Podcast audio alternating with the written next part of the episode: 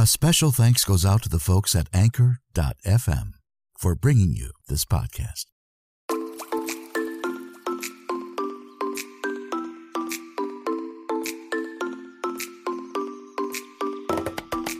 Coming to you almost live, it's time once again for Tom Reads Your Story, the podcast that reads from your social media posts, online articles, and sometimes a surprise or two.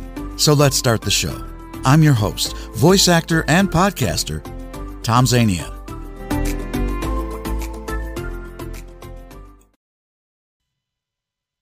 Hello and welcome, everyone, to Tom Reads Your Story. I'm Tom Zania, as you always know, and you have known for a while. Welcome to Tom Reads Your Story. You are in for a treat today. We have a writer whom I know who will present us with three stories, three short stories. And I'll be right back after this. Do you need a good professional sound for your podcast? I'm Tom Zania, voice actor and podcast host of Tom Reads Your Story. I can give you the sound you're looking for your podcast intros and advertisements at the price and turnaround you need. So don't hesitate and send me a message at tomreadyourstory@yahoo.com. Jeff Corey was a great Hollywood character man who became blacklisted in 1951. In the book Improvising Out Loud, My Life Teaching Hollywood How to Act, Corey recounts his extraordinary story. Among the actors who would soon fill his classes were James Dean, Kirk Douglas, Jane Fonda, Rob Reiner, Jack Nicholson, and Leonard Nimoy. In 1962, when the blacklist ended, Corey was one of the industry's first trailblazers to seamlessly reboot his acting career and secure roles in some of the classic films of the era, including Butch Cassidy and The Sundance Kid, True Grit, and Little Big Man, in which he starred as the infamous Wild Bill Hickok. His memoir, which he wrote with his daughter Emily Corey, provides a unique and personal perspective on the man whose teaching inspired some of Hollywood's biggest names to star in the roles that made them famous. Improvising Out Loud, My Life Teaching Hollywood How to Act, written by Jeff Corey with Emily Corey. Listen to this incredible book by visiting audible.com.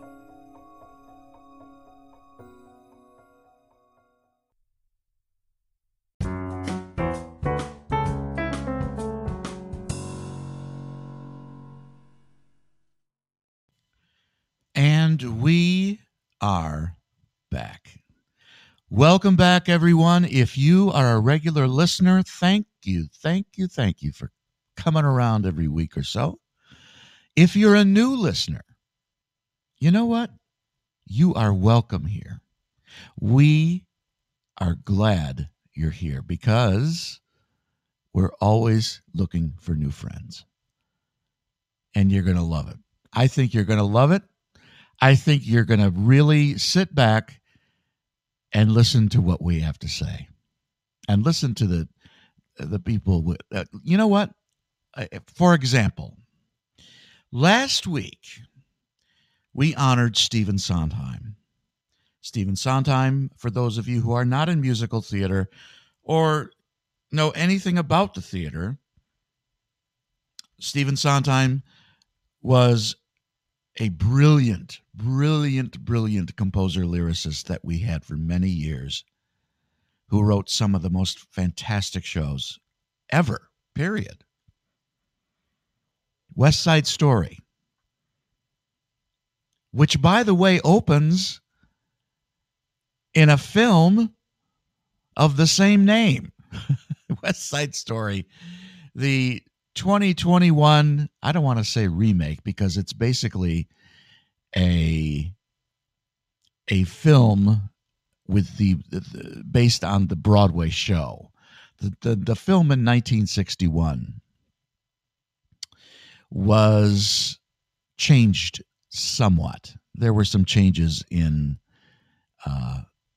the film version that came out in 1961, that were not in the Broadway show. And what Steven Spielberg has done with this 2021 version of the show is to stay true to the material from the Broadway production.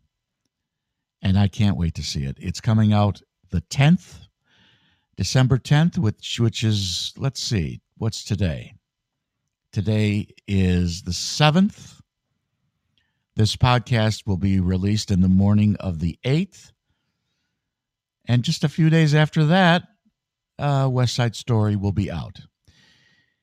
Getting back to Stephen Sondheim. Stephen Sondheim, and I'm not doing the whole episode over again, but he was our bridge to the golden years of Broadway. He was that. His mentor was Oscar Hammerstein. Okay, we're not going to get anything like that again. And his shows were great. Let's see. I was in 4 of them. But anyway, getting back to what I was saying. Wednesday evening, 6:30 p.m. And this is for you, especially for you tourists who are coming into town who might not be familiar with who Stephen Sondheim is. I don't know how you would not know this if you're going to see a Broadway show, but the lights of Broadway, Times Square, will go dark at 6:30 p.m. on Wednesday. Now, it's not World War II. It is a way to honor probably the greatest or one of the greatest composers who ever lived. And you will, if you're in the neighborhood at the time, for 1 minute at 6:30, the lights will go dark. Now, there might be a few lights on, but I think you're going to experience total darkness. But anyway, that is happening in a couple of days. So today we have a gentleman by the name of George Petnuch. George and I work together at a hotel in Midtown Manhattan. I'm not going to say the name of the hotel because I don't give free advertising. So he works the desk. I'm a bellman. Now, George is a man of some experience. He was in an 80s rock band for a while, and then he got into writing. And he writes short stories now and possibly other types of communications, PSAs. What I'm going to do is I'm going to play 3 of his best. And you'll be able to hear them. They are on YouTube if you ever want to hear them. Or, if you want to hear them again. But they are also on this podcast. So, what I'm going to do, first of all, is play you a very short little interview of me speaking to George. And that will go right into the first story, which is called Hands of Fate. George, I might add, does sort of, maybe a little scary stuff here and there, a little weird, little Twilight Zone-ish kinds of things. And I think you'll like it. Let's begin. First, the interview, and we'll go right into the story. So we're here at work right now with author George Petnuch. George, thanks very much for being on Tom Read Your Story. You're welcome, Tom. I guess the first question I want to ask is, when did you start writing and why? Well, I played in a rock group in the early 80s called The Go. I wasn't the main writer. The main writers were Tom, Kenny, and Joe. I started writing a song here and there. And then after the breakup, I started writing more and more. And then I started writing stories because I'm a big fan of The Twilight Zone and Alfred Hitchcock Presents. As in I am and many other people are. How long did it take you after you started writing to get into short stories? Was that a while or did that come very quickly? Well, I started writing short stories right away. It took me about 10 years to start writing them after the breakup of The Go, and I've been writing them ever since. Wow. Do you ever envision yourself writing the great American novel? No. Okay. So if you write Twilight Zone type stuff, do you think someday you're going to go dry on that, or do you think you have the imagination necessary to keep it going? I think I have the imagination to keep it going. I'm always coming up with new ideas, and the short stories just keep coming up. Well, that's good to hear. George, thanks very much for joining us at Tom Reads Your Story. Have a good day. We'll see you. You're welcome, Tom, and thanks for having me on your show. Hands of Fate by George Petnuch. Performed by Tom Zania. Salem, Massachusetts is known for its witchcraft. Magic generated power on the outskirts of town. For he or she secured with a taste of the outer world were looked upon as evil and expelled from the everyday life of society. Tourists would come to Salem seeking excitement and trivia for a glimpse and feel of this imaginary world. Museums surfaced all around town. The barn was a taste of the 1600s, equipped with propelling facts of yesteryear with museum themes that raised the thoughts of heaven and hell. There were artifacts, similarities of wax figures, famous people of witches and warlocks. Themes a museum keeps up with to the inviting public. Mr. Stanley was a common Joe from a small town in Pennsylvania. He was fascinated with witchcraft. A small-time accountant, on vacation to get away from it all. He visited the barn. One of the games and displays were hands. Some with gloves, some just bare for $10.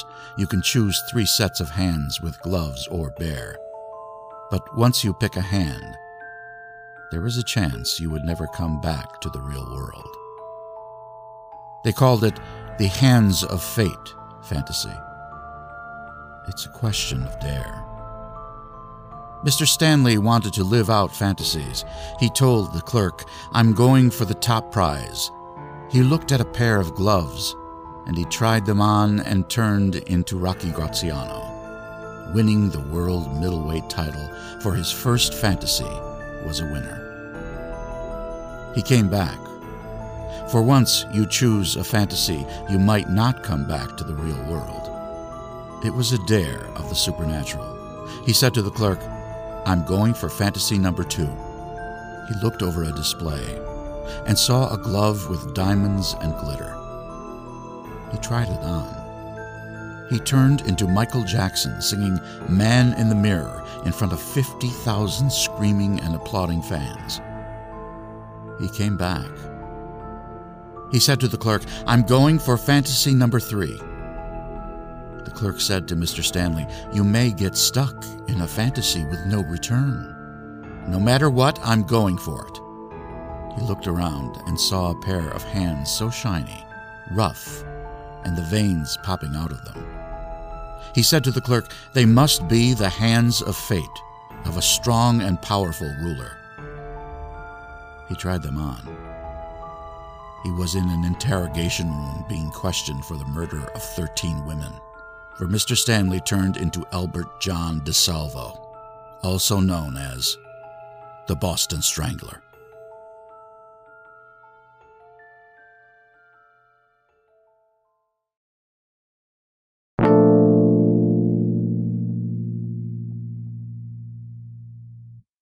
These next ones I'm going to play together.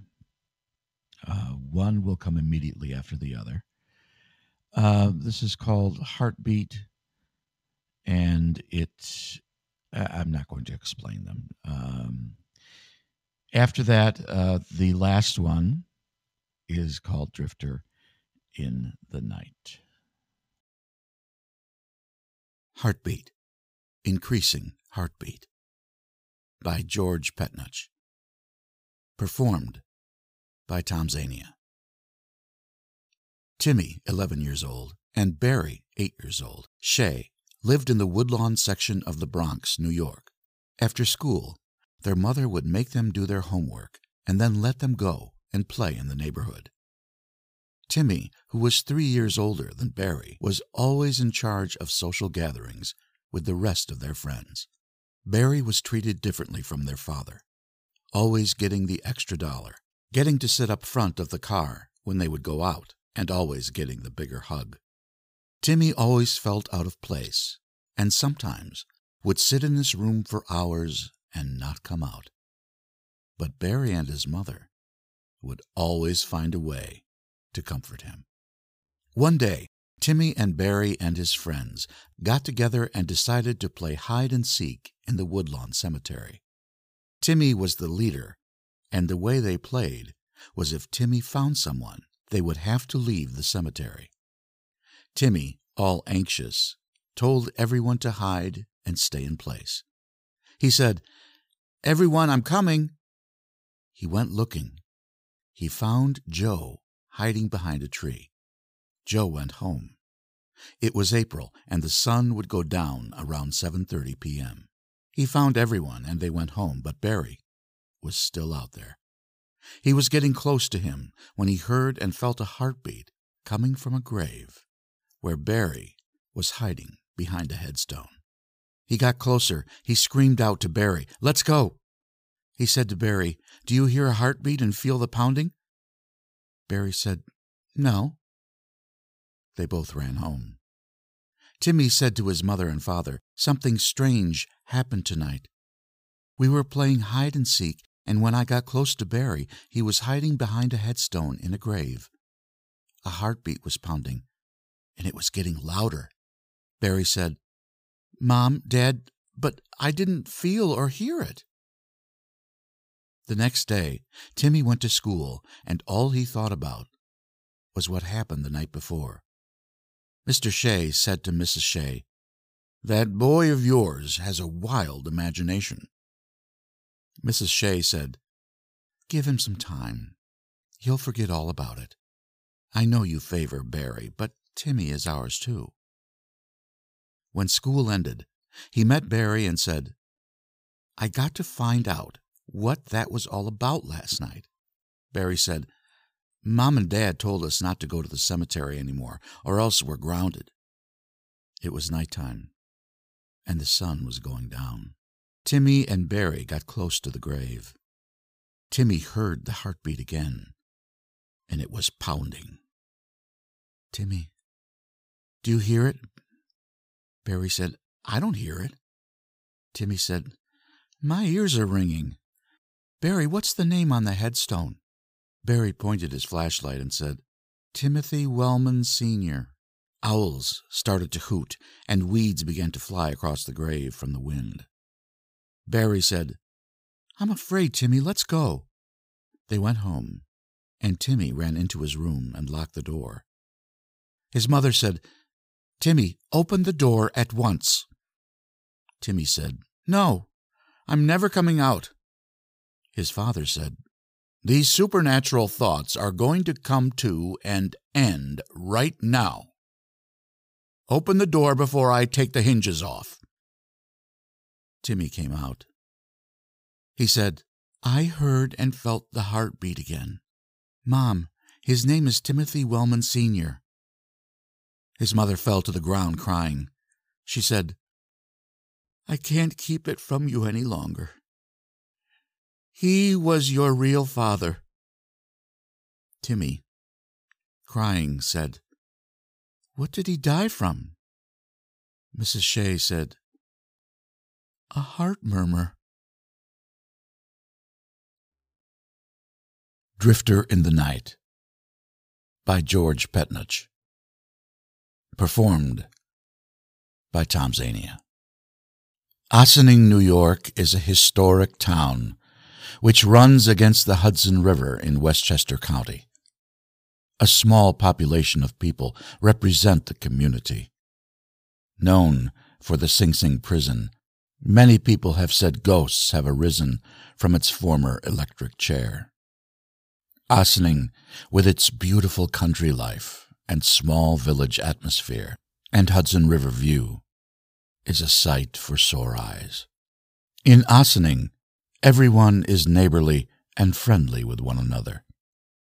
The village bar has repeat customers from all over town. One night at the bar, everyone was watching sports games, playing cards, darts, and pool, when a man in his 30s came in. He went over and said to the people, Is this a friendly game of cards? What are the stakes? One of the players said, $5 a hand raises up to $100. I'm in, he said. One of the card players said, It's 5-card poker. The card player said, Where are you from? He said, I'm a drifter. I go where the action is. The night and game went on, and he kept on winning until everyone was out, except for one guy. The guy said, You want to make this a do-or-die game? The drifter said, Deal.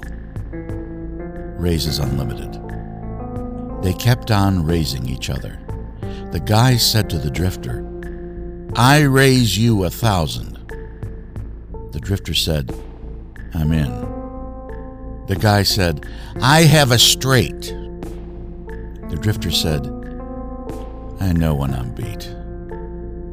Luck only lasts so long. Sorry, boy, full house. The drifter got up and took his money. The card player was cursing him out, calling him a bastard cheater.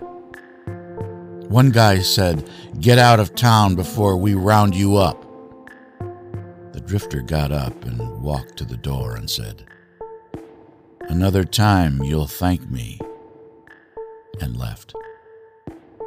All the people in the bar were watching the card game and said, Who was he? Where did he come from? Does he have a purpose? The rain was coming down, and it was 8:30 at night. Mrs. Sheehan was at home when she received a call from her son, John, who was 10 years old, to pick him up at his friend Brian's house. Mrs. Sheehan went to her car. She started it up and put on her windshield wiper. The wind was gusting at 40 miles per hour. The road was hardly visible. To get to Brian's house was a long and narrow road, which ran overlooking the Hudson River. She drove slow. Branches were falling in front of her, leaves hitting her windshield. She was in front of Brian's house. She called up John on her cell phone to come out. John got in the car. She turned around and proceeded to drive back home, with it raining and wind gusts now picking up to 55 miles per hour. A deer ran in front of her car. She swerved to her left, and with the dirt and road completely wet, slid off the bank of the cliff. The car began to turn over, rocking back and forth, going down the mountainside, throwing her from the car, and her John didn't escape. She was on the side of the road, fully covered in mud and drenched in rain. She could see her car, which got stuck in between trees hanging on. She began to scream, "My son is in the car!" The engine was still running, the headlights on. She could see the car began shifting. The Hudson River was below. A car stopped and said, "Are you all right?" Petrified, Mrs. Sheehan told him what happened. She said, "My son is down there." They called the police. The fire department and police came. With the wind and rain, mudslides were now in effect. News was all over town. Everyone rushed to the scene. No one could help, with it being dark and the wind gusts and potential mudslides. When suddenly, a man and her son raised from the mountain, all covered in mud. Mrs. Sheehan broke down and cried, "John, you're all right." Just then, the car crashing down the mountainside, turning over, bursting into flames as it hit the river until you couldn't see it no more. She said, "This is the man. Thank you. Who are you?" He said, "A drifter in the night." She said, "This is the man who saved my son." The police and mayor said, "Job well done, and we want to thank him." As they turned around, he was nowhere in sight.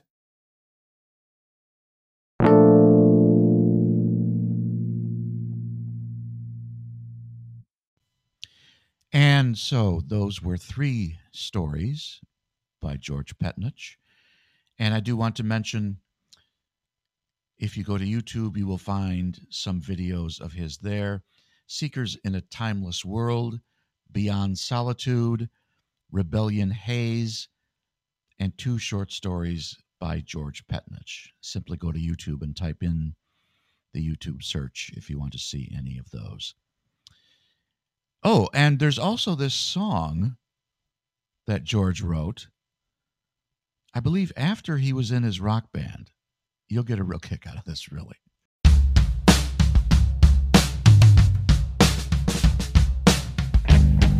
It's all here for you. When winter time feels like June, all at once there's a chill in the air. When everybody's values diminish to care, people shopping, music's rocking, children singing, a new beginning, a deer in waiting, Rockefeller skating, the time is near. It's all because it's Christmas. It's Christmas.